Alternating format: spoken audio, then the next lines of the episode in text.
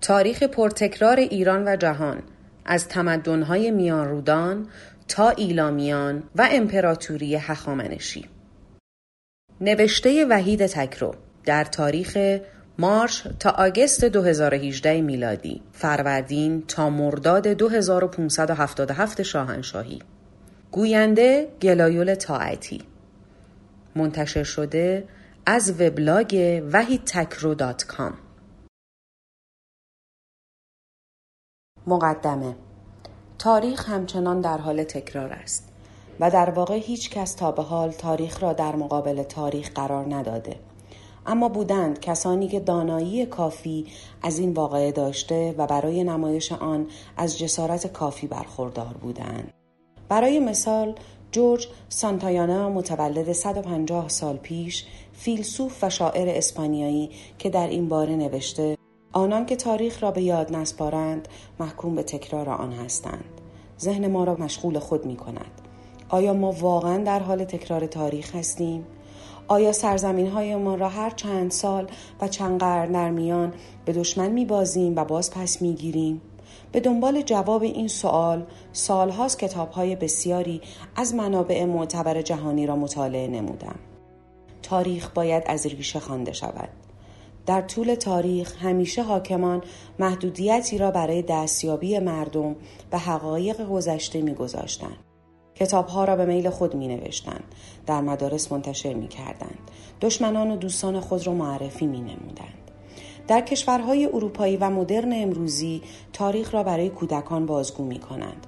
آنها را به اردوهای تاریخی می برند و نشان می دهند که دنیا چه بوده و حال در کجا زیست می کنیم. در ایران تمایل به خواندن تاریخ بسیار بالاست. اما چه شده که ایرانیان تاریخ را نمی‌دانند؟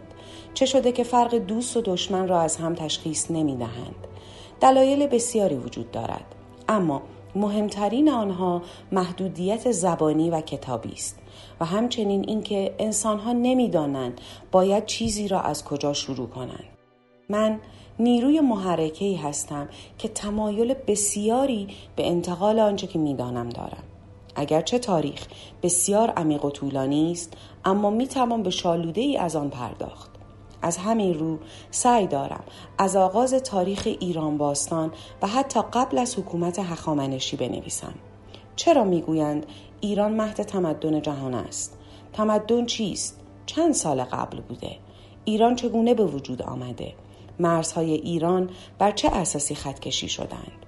برای همین به چند شهر در ایران سفر کردم تا عکس هایی را برای انتشار در کنار این نوشته ها در دست داشته باشم. به عنوان مثال شوش در خوزستان که پنج هزار سال پیش پایتخت اولین تمدن ایرانی یعنی ایلام بوده است. همانطور که می‌دانید تاریخ را بر اساس گاه شماری میلادی تولد عیسی می نویسند مثلا امروز که 2018 سال از تولد عیسی میگذرد و اگر بخواهند در مورد 2318 سال پیش بنویسند به جای اینکه بنویسند 2318 سال پیش می نویسند 300 سال پیش از میلاد. در انگلیسی 300 BC پس همچنین من هم از این ساختار برای نوشته هایم استفاده کردم. ابتدا پس زمینه از آنچه که باید از پیش بدانید می نویسم و در نهایت به تاریخ ایران می پردازیم. در نظر داشته باشید که این مقاله حاصل مطالعه های من از منابع معتبر جهانی بوده و هیچ یک از منابعی که توسط حکومت های امروزی و دیروزی به نفع خود نوشته شده در آن دخیل نبودند. پس از قرنهای بسیار و گذر از انسانهای اولیه تاریخ جهان با تشکیل تمدنها شکل گرفت. شهرها به وجود آمدند و طمعهای انسانی برای گسترش مناطق باعث جنگ و خونریزی های بسیار شد. اما اولین تمدنها در کجای دنیا شکل گرفت؟ در ابتدا به معنای تمدن می‌پردازیم. تمدن یعنی سبک زندگی مجموعه ای از انسانها که در یک دوره تاریخی در یک منطقه جغرافیایی زندگی می کردند و دارای اهداف مشترکی بودند و دستاوردهای خاصی داشتند. واژه تمدن یا شهریگری به تلقی های گوناگون از حالتهای جامعه انسانی می پردازد. اشاره به تکامل و شکلگیری روابط بشری یکی از جنبه های رایج این کلمه در زبان ادبی است. کلمه تمدن از کلمه لاتینی شهرنشین بودن یا شهروندان سیویس و شکل وصفی آن civilis مشتق می شود. کلمه متمدن شدن اساساً به معنی شهرنشین بودن که توسط افراد جایگزین و انتخاب شده و موقعیت قانونی آن جامعه اداره می شود می باشد. اولین و بزرگترین تمدن‌های تاریخ. یک تمدن‌های میان رودان مسوپوتامیا 3700 سال پیش از میلاد. برخی می‌گویند 4500 سال پیش از میلاد. مکان بین النهرین بین رودخانه های دجله و فرات در دنیای مدرن امروزی کشور عراق. شامل سومریان، آکدیان، بابل، آشور. دو مصر باستان دره رود نیل. 3100 سال پیش از میلاد.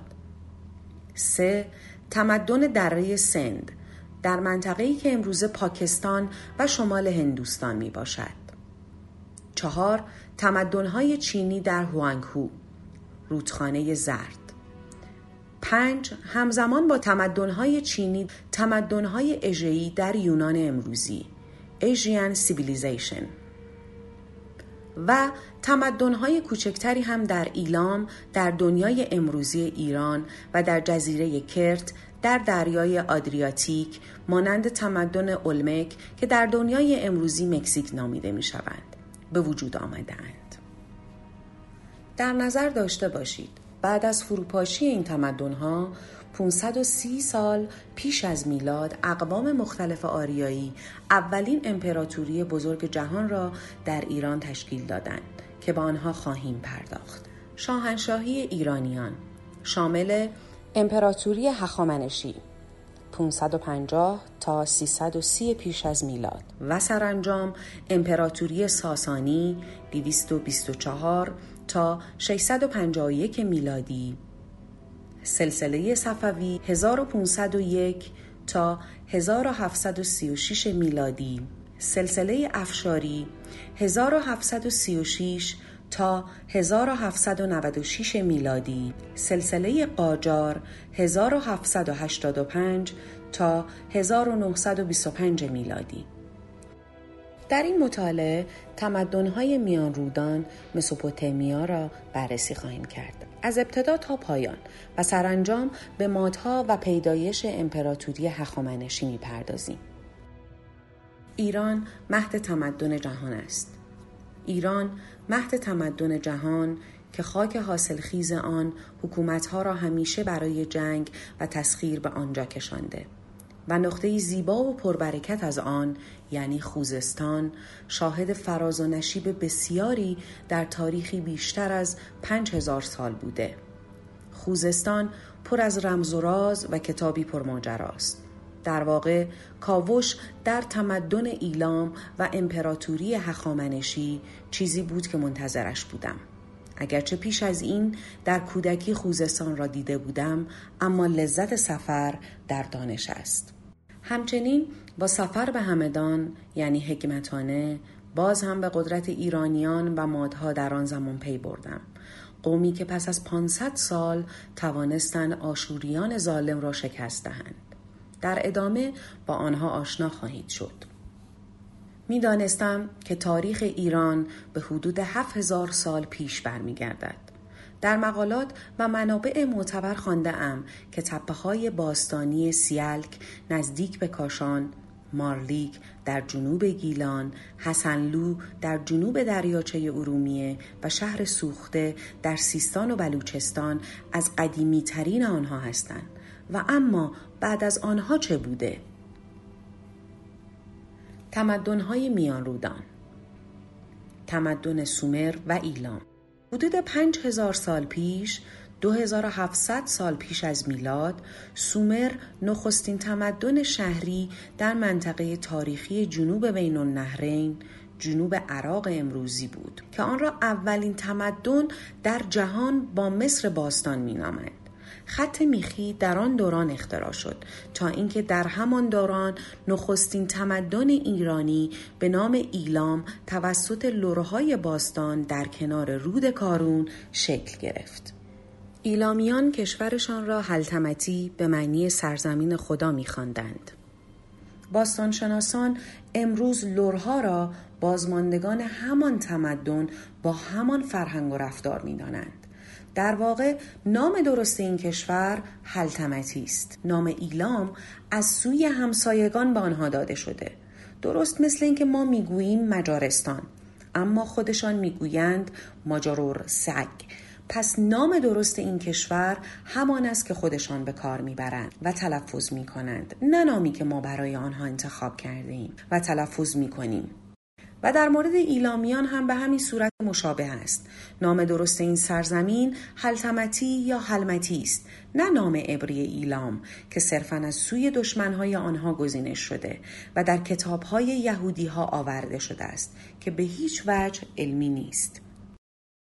تمدن اکد حدود 4352 سال پیش 2334 سال پیش از میلاد فردی به نام سارگون اول اکدی به حکومت سومری حمله کرد.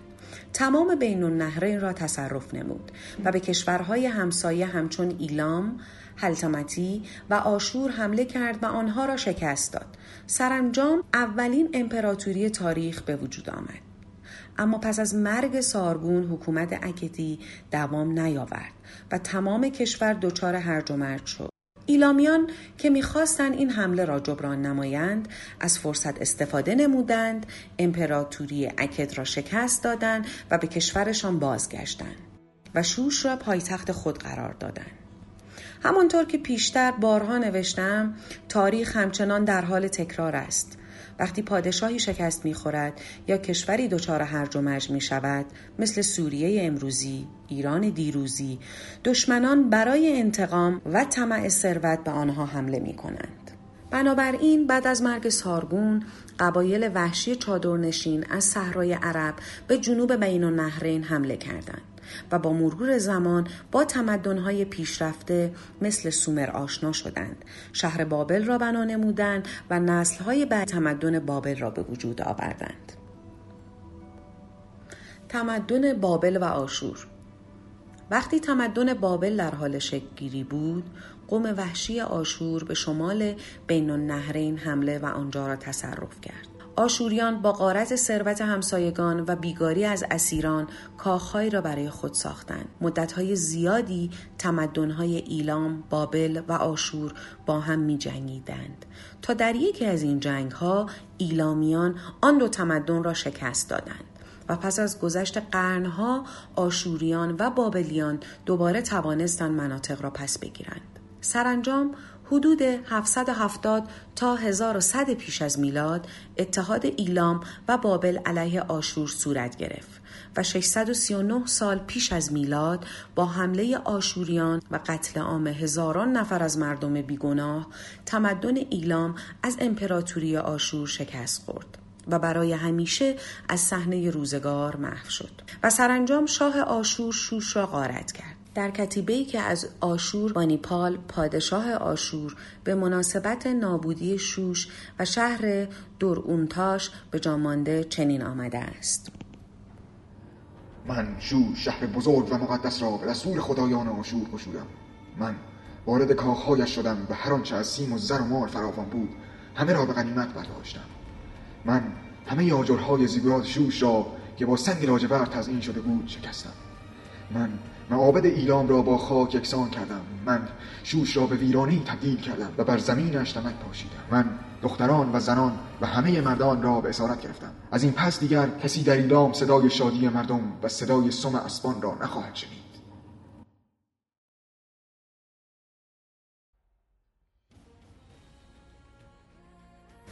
این ویرانگری و کشتار بیرحمانه آشوربانیپال در ذهن ایرانیان باقی ماند. تا اینکه در کمتر از نیم قرن بعد مادها به رهبری هوخشتره پادشاه ایرانی توانستند انتقام سختی از آشوریان بگیرند. منظور از زیگورات شوش همان زیگورات چوقازنبیل است. در زندگی ایلامیان دین بسیار مهم بوده. آنها تمام اتفاقات خوب سرزمینشان را هدیه های الهی می دانستند. ایلام یک سرزمین چند خدایی بوده و در هر یک از ایالتهای آن خدایی را می پرستیدند. سلسله مراتب خدایان به این گونه بوده که خدایان زن سپس خدایان مرد در صدر خدایان قرار داشتند. وقتی که شوش به پایتخت ایلامیان تبدیل گردید این شوشیناک خدای مرد شوش در صدر خدایان قرار گرفت. حدود 1250 سال پیش از میلاد حدود 3200 سال پیش اونتاش ناپریشا پادشاه بزرگ ایلامی شهر درونتاش را در کنار رودخانه دز بین شوش و شوشتر کنونی بنا نهاد و معبدی را در وسط آن ساخت. زیگورات چوغازنبیل یکی از آثاری که تمدن ایلام از خود به جای گذاشته زیگورات چوغازنبیل در نزدیکی شوش استان خوزستان است. در این پرستشگاه عظیم میلیون ها آجر به کار رفته. این نیایشگاه باستانی در حدود 1250 سال پیش از میلاد حدود 3200 سال پیش توسط اونتاشناپریشیا پادشاه بزرگ ایلامی زمانی که هنر ایلامی به اوج خود رسید در شهر دورونتاش ساخته شد. این سازه نخستین ساختمان مذهبی ایران است و همچنین اولین اثر تاریخی از ایران بود که در فهرست میراث جهانی یونسکو جای گرفت. پادشاه در چند جمله اصول ساخت زیگورات و وقف آن را خلاصه می کند. پس از آنکه مصالح ساختمانی را به دست آوردم من در اینجا شهر اونتاش و حرم مقدس را بنا کردم آن را در یک دیوار داخلی و یک دیوار خارجی محصور کردم من معبد بلندی ساختم که شبیه آنچه شاهان پیشین ساخته بودند نبود و آن را برای خدا هنبان و خدا این شوشیان حافظان حریم مقدس وقف کردم. باشد که ساختمان و زحمت کار من موقوف ایشان گردد. باشد که لطف عدل هنبان و این شوشیناک در اینجا برقرار بماند. زیگورات چاقازنبیل چگونه پیدا شد؟ در سال 1890 میلادی زمینشناس سرشناس ژاک دومورگان گزارش می دهد که در ناحیه چغازنبیل معادن نفت وجود دارد. گویا شرکت نفت ایران در پی همین گزارش بود که پایه گذاری شد. پس از گذشت پنجاه سال مهندسانی که سرگرم فعالیت های نفتی در چغازنبیل بودند آجری را یافتند که روی آن نوشته هایی بود.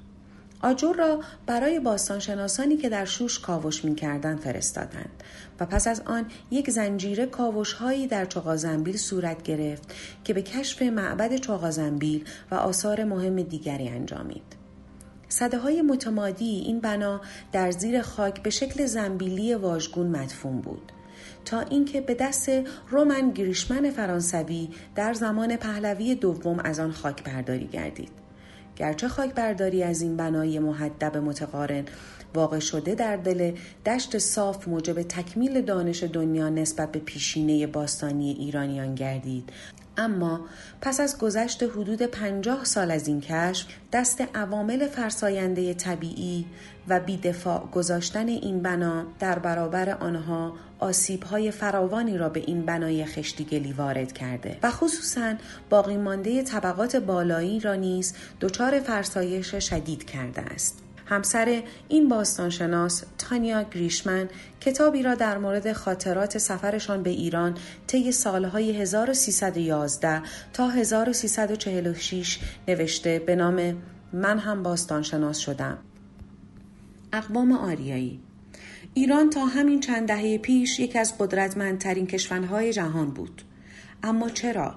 آیا این فقط منابع هستند که کشوری را قدرتمند می سازد؟ خیر، منابع حتی گاه کشوری را به خطر می اندازد.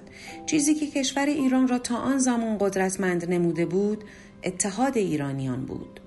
در تاریخ قدرتمند ایران این اتحاد همیشه مشخص است اما گاه که ایرانیان اتحاد خود را از دست داده اند کشور دچار هرج و مرج گردیده ایرانی ها از کجا آمدند حدود دو هزار سال پیش از میلاد ای از مردم شمال فلات ایران به خاطر آب و هوا و دامهایشان به جنوب و فلات ایران مهاجرت نمودند. این گروه از مردم که آریایی ها نام داشتند به مرور زمان جایگزین ساکنان قبلی شدند و سرزمین خود را ایران یعنی سرزمین آریایی ها نامیدند.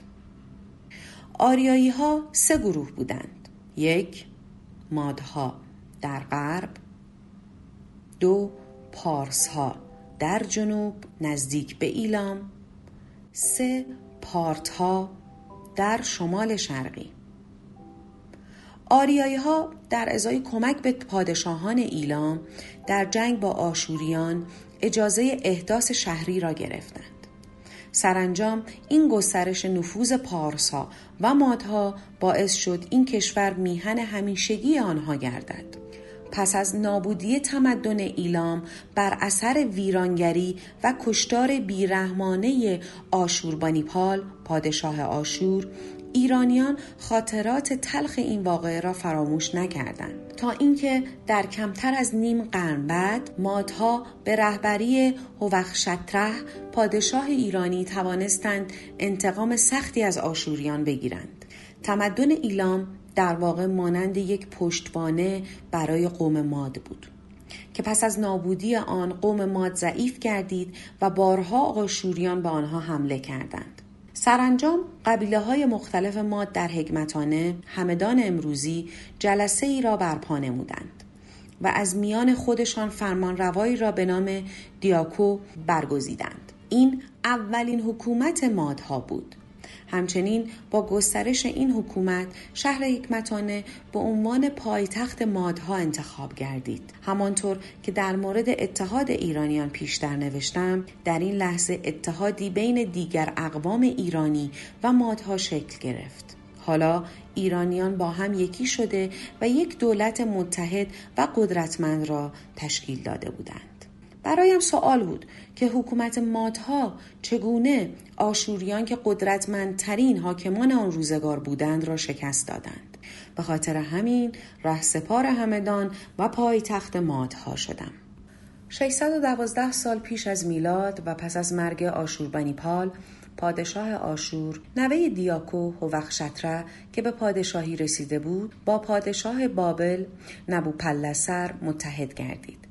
با هم به سوی آشور لشکر کشیدند و آنها را پس از جنگ های طولانی شکست دادند. پس از جنگ در همان خرابه های آشور هوخشتره و پادشاه بابل برای حفظ این اتحاد تصمیم گرفتند که دختر هوخشتره یعنی آمیتیس را به عقد پسر پادشاه بابل یعنی نبوکت نصر درآورند. سرانجام سپاهیان ماد و بابل برای جنگی خونین به سمت نینوا پایتخت آشور به راه افتادند و آنجا را با خاک یکسان نمودند.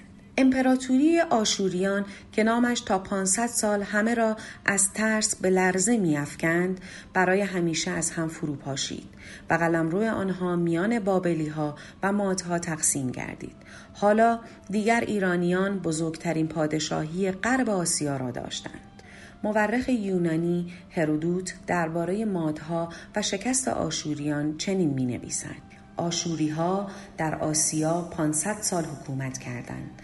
اولین مردمی که سر از اطاعت آنها پیچیدند مادها بودند. اینان برای آزادگی جنگیدند، رشادت ها کردند و از قید بندگی رستند. پس از اینکه نبوکت نصر تخت پادشاهی بابل را پس از پدر از آن خود کرده بود با طمع تصمیم به کشورگشایی نمود. سرانجام دستور حمله را به فنیقیان لبنان و فلسطین امروزی صادر کرد و اورشلیم را به خاک و خون کشید. معبد حضرت سلیمان را ویران کرد و بسیاری از یهودیان را به عنوان برده به بابل آورد. نبوکت نصر که پادشاهی ظالم بود در یکی از کتیبه هایش آورده فرمان دادم صد هزار چشم از کاسه درآورند و صدها هزار قلم پا را بشکستند. با دست خودم چشم فرمانده دشمن را درآوردم. هزاران پسر و دختر را زنده زنده در آتش سوزاندم. خانه ها را چنان کوفتم که دیگر بانگ زنده ای از آنها برنخیزد. آمیتیس که دلش برای باغهای زادگاهش تنگ شده بود نبوکت نصر دستور داد که در تمام قصرها باغهای بزرگ و زیبایی را برای این ملکه ایرانی بسازند این باغهای معروف باغهای معلق بابل نام داشتند و جزء عجایب هفتگانه جهان محسوب می شدند. اما امروز دیگر هیچ اثری از آنها بر جای نمانده. پس از مرگ نبوکت نصر 652 سال پیش از میلاد پادشاهی بابل کم کم به سوی نابودی پیش رفت و پس از مرگ هوخشتره مادی فرزند نالایق و ظالم او آستیاگ به پادشاهی رسید. سرانجام امپراتوری های ماد و بابل به دست یک نجیب زاده پارسی به نام کوروش که از قضا نوه آستیاک هم بود سرنگون شد. کوروش کبیر پدر بزرگ ایران هرودوت مورخ یونانی عهد هخامنشیان 484 تا 525 سال پیش از میلاد به پدر تاریخ مشهور است. کتابی از خود به جای گذاشته که هنوز منبع مهمی برای بسیاری از محققان می باشد. با اینکه هرودوت در سرزمینی به دنیا آمد که در آن زمان جزو قلمرو پادشاهی ایران بود ولی در کتابش خود را یونانی مینامد. تعصبات ضد ایرانی او باعث شده تا در برخی موارد مثل شکست ایران از یونان بسیار مبالغه کند و قضاوتهای نادرستی درباره شاهان هخامنشی داشته باشد. هرودوت در مورد کوروش کبیر چنین می نویسد آستیاگ پادشاه ماد و پدر بزرگ کوروش شبی در خواب می بیند که از بدن دخترش ماندانا مقدار زیادی آب خارج می شود به طوری که تمام شهر و امپراتوری او را فرا می گیرد. آستیاگ با وحشت از خواب بیدار می شود و خوابش را برای خوابگزار تعریف می کند. خوابگزار به او می‌گوید که از جانب دخترت ماندانا خطری پادشاهی تو را تهدید می کند.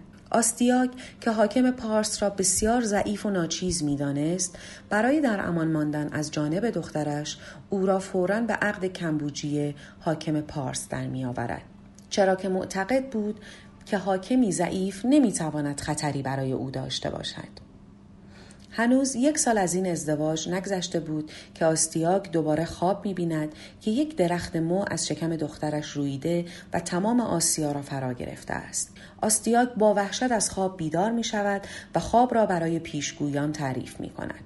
پیشگویان به او می‌گویند که از ماندانا پسری زاده خواهد شد که تخت پادشاهی تو را به زور از دستت خواهد گرفت.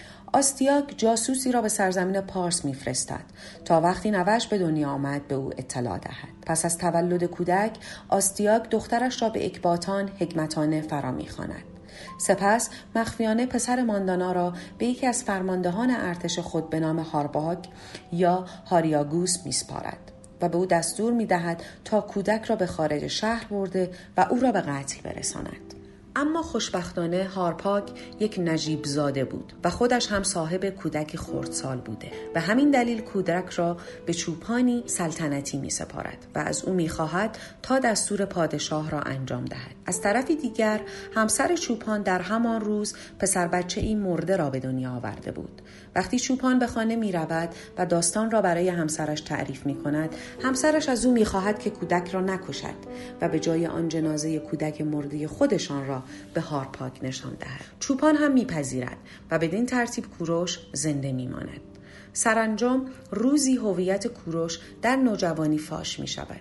روزی کوروش در بازی با بچه های همسن خود به عنوان پادشاه انتخاب می شود و پسر یکی از بزرگان ماد که از دستورش اطاعت نکرده بود را مجازات می کند. پدر آن پسر با عصبانیت نزد آستیاگ می رود و از چوپان و پسرش شکایت می کند. آستیاگ فورا پسر چوپان را فرا می و از او می‌پرسد که چطور جرأت کرده پسر بزرگان ماد را کتک بزند. کوروش در پاسخ می‌گوید در بازی نقش پادشاهی را به او داده بودند و کسی که از دستور پادشاه اطاعت نکند را باید مورد تنبیه قرار داد. آستیاگ از شنیدن سخنان کوروش تعجب می کند که او کودک عادی نیست و لحن صحبتش و حتی قیافهش بیشتر به آستیاگ شباهت دارد. فورا چوپان را احضار می کند و او را تهدید می کند که در صورت نگفتن حقیقت کشته خواهد شد. چوپان هم که می ترسد تمام ماجرا را برای پادشاه ماد تعریف می کند آستیاگ از این ماجرا بسیار عصبانی می شود و دستور می دهد پسر هارپاگ را بدون اینکه متوجه شود بکشند و به مناسبت پیدا شدن نوش جشن باشکوهی را ترتیب دهند در این مهمانی آستیاگ غذایی را که با گوشت پسر هارپاگ پخته شده بود را به تمام مهمانان از جمله خود هارپاگ تعارف می کند. پس از مهمانی آستیاگ در خلوت به هارپاک می‌گوید که به خاطر اطاعت نکردن از پادشاه گوشت پسرش را به او خورانده است. هارپاک بسیار خشمگین می شود و کینه شدیدی به دل می گیرد اما آن را آشکار نمی سازد و با خود عهد می کند تا وقتی که کوروش بزرگ شد انتقام پسرش را از پادشاه ماد بگیرد. آستیاگ پس از مشورت با پیشگویان تصمیم می‌گیرد تا کوروش را به سرزمین پارس نزد پدر و مادرش روانه کند. سالها میگذرد و ظلمهای آستیاگ به مردم بیشتر می شود تا اینکه سرانجام هارپاک مصمم می شود انتقام پسرش را بگیرد. حالا که دیگر کوروش پس از پدرش کمبوجیه حاکم پارس شده بود نامه ای از هارپاک دریافت می کند. که در این نامه هارپاک او را برای سرنگونی حکومت ظالم آستیاگ تشویق می کند. کوروش بسیار به این مسئله فکر می کند. سرانجام تصمیم می گیرد که پارسیان و مردم ستمدیده ماد را از دست پدر بزرگ ظالمش خلاص کند. پارسیان هم که از دست پادشاه ظالم ماد به سطوح آمده بودند با کوروش متحد می شوند. کوروش به سرعت لشکری را برای نبرد با پدر بزرگش آستیاگ آماده می کند. آستیاگ که از همدستی فرمانده لشکرش هارپاک با کوروش بی اطلاع بوده سپاهیان خود را به سوی پارس روانه می کند. وقتی دو لشکر به هم می‌رسند هارپاک و سپاهیانش نزد کوروش آمده و به او ملحق می شوند. آستیاگ که از این موضوع با خبر می شود بسیار عصبانی شده و سپاه دیگری را فورا آماده می کند و به جنگ نوهش کوروش می رود. کوروش در این نبرد به سادگی پیروز می شود. آستیاگ را شکست می دهد و او را اسیر می کند. سپس به سوی حکمتانه ره سپار می شود و بدون هیچ مقاومتی از سوی مردم رنج دیده پایتخت مادها را فتح می کند. به این ترتیب سلسله مادها پس از 120 سال به دست نوه آخرین پادشاه ماد سرنگون می شود. کوروش که فرد انتقامجویی نبوده هیچگاه از پدر بزرگش انتقام نمی گیرد. و تا آخر عمر آستیاگ با او با احترام رفتار می کند. آغاز پادشاهی کوروش امپراتوری هخامنشی پس از فتح حکمتانه کوروش پادشاه ماد می شود. اما از آنجا که مردم خاطره بسیار بدی از حکومت مادها داشتند کوروش تصمیم می‌گیرد تا پادشاهی خود را از ریشه پدری و نام جد بزرگش یعنی هخامنش انتخاب کند و بدین ترتیب سلسله پادشاهی بزرگ هخامنشی بنا نهاده می شود. فتح لیدیه غرب ترکیه کنونی 546 سال پیش از میلاد کوروش بر تمام سرزمین مادها از جمله آشور و سوریه تسلط یافت. حالا دیگر همسایگان کوروش از جمله پادشاه لیدیه از سقوط سریع امپراتوری ماد به وحشت افتاده بودند و تصمیم گرفتند تا قبل از بزرگتر شدن حکومت کوروش به ایران حمله کنند. کرزوس پادشاه ثروتمند و فرصت طلب لیدیه با طمع توسعه قلمرو خود به ایران حمله کرد. همین که کوروش از این تجاوز با خبر شد فورا سپاهی را جمع کرد و ایرانیان دو هزار کیلومتر تاختند تا به مرز کشور رسیدند این اولین باری بود که یک پادشاه از چنین شیوه هوشمندی برای مقابله با دشمن استفاده می کند. او سپاه شتر سوار خود را در مقابل سپاه اسب سوار کرزوس قرار داد. از آنجا که اسب از شتر می ترسد و بوی شتر برایش غیر قابل تحمل است در همان ابتدای نبرد اسبهای سپاهیان لیدیه از میدان جنگ فرار کردند و ایرانیان به سرعت توانستند آنها را شکست دهند و از کشور بیرون کنند. اما کرزوس دست بردار نبود و دوباره به سپاه ایران حمله کرد. این بار جنگ سختی میان ایرانیان و لیدیه صورت گرفت. اما سپاهیان لیدیه باز هم شکست خوردند و به کشورشان برگشتند. کوروش به سپاهیانش دستور تعقیب سپاه لیدیه را داد. کرزوس که بسیار ترسیده بود به سپاهش دستور داد که از هر شهری که عبور می کنند آنجا را به آتش بکشند تا هخامنشیان نتوانند آزوق و غذا به دست آورند. اما کوروش با شجاعت تمام توانست سپاهیانش را به دیواره های پایتخت تسخیر ناپذیر لیدیه یعنی سارد برساند و آنجا را محاصره کند.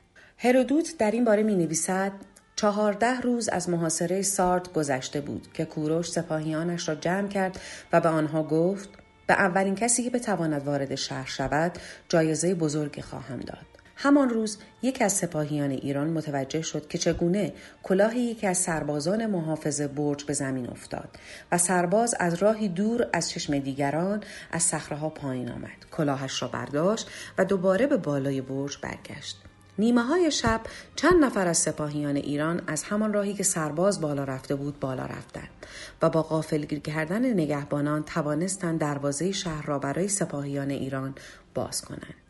بدین ترتیب پادشاه لیدیه به اسارت کوروش درآمد و کشور لیدیه حالا دیگر به قلمرو ایران اضافه شده بود. صلح با ارمنستان 549 سال پیش از میلاد. ارمنستان در زمان مادها به تصرف دولت ماد درآمده بود.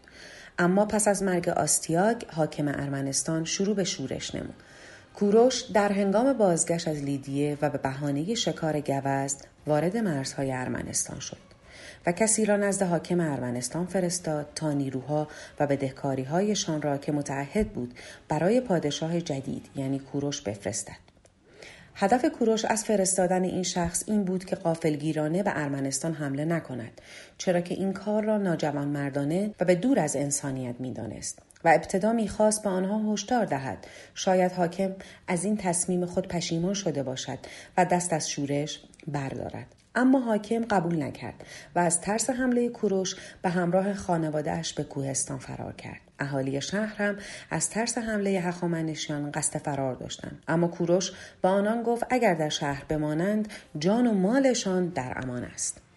سربازان هخامنشی حاکمان ارمنستان را در کوهستان دستگیر کردند و نزد کوروش بردند. اما کوروش از او انتقام نگرفت و او خانوادهش را بخشید. حاکم در مقابل این بزرگواری و بزرگمردی شاه کبیر ایران تمام ثروتش را به او هدیه کرد ولی کوروش قبول نکرد و گفت که قصد او کشورگشایی و جمعآوری ثروت نیست. فقط بخشی از ارمنستان را که به ایران بدهکار است را برمیدارد تا ارمنی ها بقیه پولهایشان را خرج آبادانی ارمنستان کنند. فتح بابل 539 سال پیش از میلاد. 120 سال پیش از کوروش نبوکت نصر پادشاه بابل به فلسطین حمله کرد و بعد از ویران کردن معبد حضرت سلیمان هزاران یهودی را اسیر کرد و به عنوان برده به بابل آورد. بعد از نبوکت نصر پادشاهان بعدی بیشتر به خوشگذرانی در کاخهای افسانه بابل مشغول به کار بودند. تمام مردم از آنها ناراضی بودند.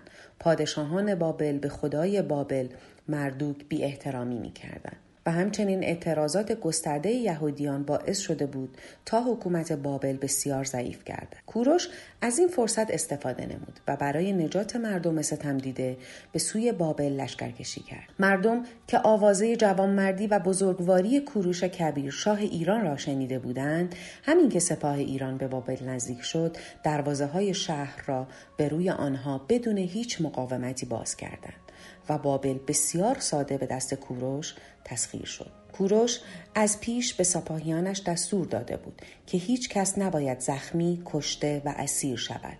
اموال کسی نباید قارت کرد. همچنین کوروش خود را پادشاه فاتح نخواند بلکه خود را پادشاه جدید و برگزیده مردوک خدای بابل معرفی کرد. کوروش که به تمامی ادیان احترام میگذاشت و تمام انسانها را یکی می‌دانست چهل هزار یهودی اسیر را از بند رها کرد. اموالشان را که توسط پادشاهان بابل از دست داده بودند به آنها برگرداند و اجازه داد در صورت تمایل به اورشلیم بازگردند و همچنین به سربازانش دستور داد تا در اورشلیم معبد حضرت سلیمان را برای یهودیان از نو بسازند. منشور کوروش کبیر آغاز حقوق بشر در جهان. پس از فتح بابل کوروش فرمان داد تا کارهایی را که انجام داده بر روی یک استوانه گلی نوشته شود. این سند تاریخی در سال 1879 توسط باستانشناسان انگلیسی در حفاری ویرانه های بابل کشف شد. و حالا اما این استوانه گلی گرانبهاترین و با ارزشترین سند تاریخ باستان در موزه بریتانیا نگهداری می شود. چند خط از متن استوانه کوروش کبیر منم کوروش شاه جهان شاه بزرگ شاه توانمند شاه بابل شاه سومر و اکد شاه چهار گوشه جهان آنگاه که بدون جنگ و پیکار وارد بابل شدم همه مردم گامهای مرا با شادمانی پذیرفتند. در بارگاه پادشاهان بابل بر تخت شهریاری نشستم. مردوخ دلهای پاک مردم بابل را متوجه من کرد زیرا من او را ارجمند و گرامی داشتم. ارتش بزرگ من به صلح و آرامی وارد بابل شد. نگذاشتم رنج و آزاری به مردم این شهر و این سرزمین وارد آید. در پی بهبود وضع داخلی بابل بودم. نبونعید بر دوش مردم درمانده بابل یوقی نهاده بود که در خور شعن آنان نبود. از بند رهایشان کردم و به بدبختی های آنان پایان بخشیدم. فرمان دادم که همه مردم در پرستش خدای خود آزاد باشند و آنان را نیازارند. فرمان دادم که هیچ کس اهالی شهر را از هستی ساقط نکند. فرمان دادم تمام نیایشگاه هایی که بسته شده بود را بگشایند. همه خدایان نیایشگاه ها را به جاهای خود بازگرداندم. همه مردمانی که پراکنده و آواره شده بودند را به جایگاه های خود برگرداندم. خانه های ویران آنان را آباد کردم. همه مردم را به هم بستگی فراخواندم. همچنین پیکره خدایان سومر و اکد را که نبونعید بدون واهم از خدای بزرگ به بابل آورده بود به خوشنودی مردوخ به شادی و خرمی به نیایشگاه های خودشان بازگرداندم. بشود که دلها شاد کرد جهانیان، تاریخدانان و همچنین حقوقدانان کتیبه کوروش کبیر را نخستین اعلامیه حقوق بشر در جهان و با ارزشترین سند تاریخی بجامانده از عهد باستان می‌دانند. این شی یکی از بزرگترین اعلامیه های آرمان انسانی است. این با قانون اساسی آمریکا هم راست است. قانون اساسی آمریکا به طور مستقیم از این منشور نشأت گرفته. توماس جفرسون به مطالعه کوروش می‌پردازد و از نوهش می‌خواهد که او هم به این مطالعه بپردازد و به طور قطعی به مراتب بیشتر از مگناکارتا در مورد آزادی های واقعی حرف برای گفتن دارد. در زمان فتح بابل تمام ممالک تحت سیطره بابل همچنین به قلمروی ایران اضافه شد. کوروش پس از یک سال سر و سامان دادن به کشور بابل کمبوجیه پسر بزرگش را به عنوان حاکم بابل انتخاب کرد و خود به ایران بازگشت.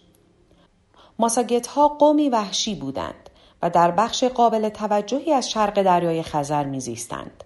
آنها گاهی به مرزهای ایران حمله و اموال مردم را غارت می کردند. پادشاه کهنسال ایران که همیشه در خط مقدم و پیشاپیش سپاهیانش با دشمن میجنگید برای دفاع از کشور باز هم ناچار به لشکرکشی شد. در یکی از آن جنگ ها تیری از جانب دشمن به قلب پادشاه کبیر جهان اصابت کرد و او را از پای درآورد. پس از جنگ سپاهیان کوروش پیکر بیجان او را با اجرای مراسمی کامل به پاسارگاد آوردند تا در باقی در نزدیکی قصر با شکوهش در یک مقبره سنگی به خوابی ابدی برود همه مورخان و اندیشمندان کورش کبیر را برجسته ترین شخصیت تاریخ جهان می دانند. حقوقدانان او را به عنوان بنیانگذار حقوق بشر می شناسند.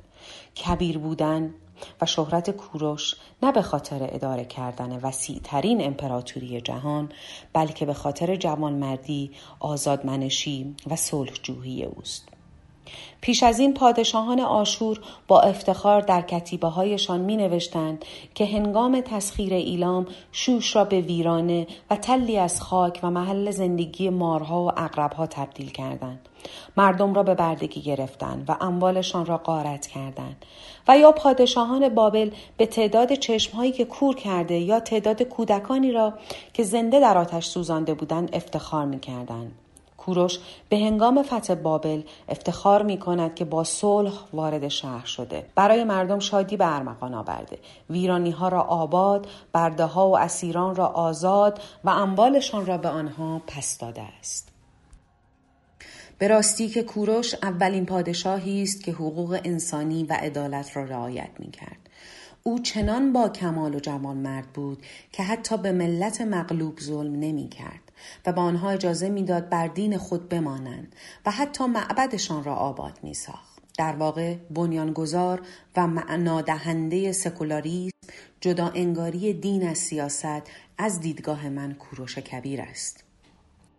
او هیچگاه به فکر خوشگذرانی خود نبود و تمام تلاشش را نه تنها برای آزادی مردم ایران بلکه برای تمام مردم جهان می کرد. درست است که او در کتیبه ها و نوشته های بجامانده بارها خود را شاه ایران و جهان معرفی می کند. اما این پادشاهی شبیه پادشاهان قبل و بعد خود نبوده چرا که او خود در جنگ ها در خط مقدم دوشا دوش سربازان می جنگی. این نوع از پادشاهی اگرچه نامش پادشاهی است اما با دموکراسی هیچ تفاوتی ندارد زیرا کوروش نه برای حفظ حکومتش بلکه برای مردم ایران از کشور دفاع می کرد. در کتاب های تاریخی بارها نوشته شده که رفتار کوروش در نظر مردم نه رفتاری انسانی بلکه رفتاری خدایی جلوه می کرد. خود کوروش پرستنده اهورامزدا بود. اما ادیان مختلف درباره محبوبیت کوروش نوشتند. به عنوان مثال در دین یهودیان و عهد عتیق کوروش به عنوان سرور خدای بهشت و همه پادشاهی های روی زمین یاد می شود در قرآن از کوروش کبیر با عنوان شخصیتی به نام زلقرنین یاد می شود بنا به فرموده قرآن زلقرنین پادشاهی دادگر بود و نسبت به رعیت عطوفت داشت. یکتاپرستی، نیکوکرداری، رفت و انسان دوستی از صفات گفته شده زلغرنین در کتاب آسمانی مسلمانان است. نام کوروش خود به تنهایی 23 بار در کتاب آسمانی مسیحیان آمده و از او به نیکی یاد شده است. من کوروش کبیر را همچنان پادشاه جهان و ایران می دانم. زیرا او اولین کسی بود که صلح و اتحاد را در جهان به معنای واقعی ایجاد نمود. 2600 سال پیش زمانی که جنگ و خونریزی سنت حاکمان آن دوران بود کوروش بدون جنگ و خونریزی مسالمت آمیز و در صلح سرزمین های وحشی را با ایران متحد می ساخت. آرامگاه کوروش کبیر که در عین سادگی، عظمت و اقتدار بنیانگذار سلسله محبوب هخامنشی را نشان می دهد در بالای آن بوده. ای مرد بدان هر که هستی و از هر کجا که آمده ای در اینجا من خفتم. کوروش. شاه شاهان کسی که شاهنشاهی جهانی پارس را برای مردمش بنا نهاد و اینک به زمین کوچکی بسنده کرده است. پس از کوروش پسرش کمبوجیه به پادشاهی رسید. مصر را فتح نمود. برادرش را کشت. در نهایت داریوش کبیر به پادشاهی هخامنشی رسید و تخت جمشید و کاخ آپادانای کنونی را بنا نهاد.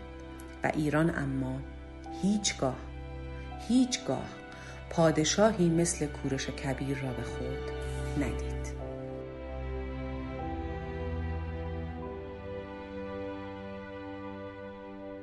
آزادی کرامت ثروت این سه با هم بالاترین خوشبختی برای بشریت است اگر شما هر سه اینها را به مردم خود اعطا کنید عشق آنها برای شما هرگز نمی میرد.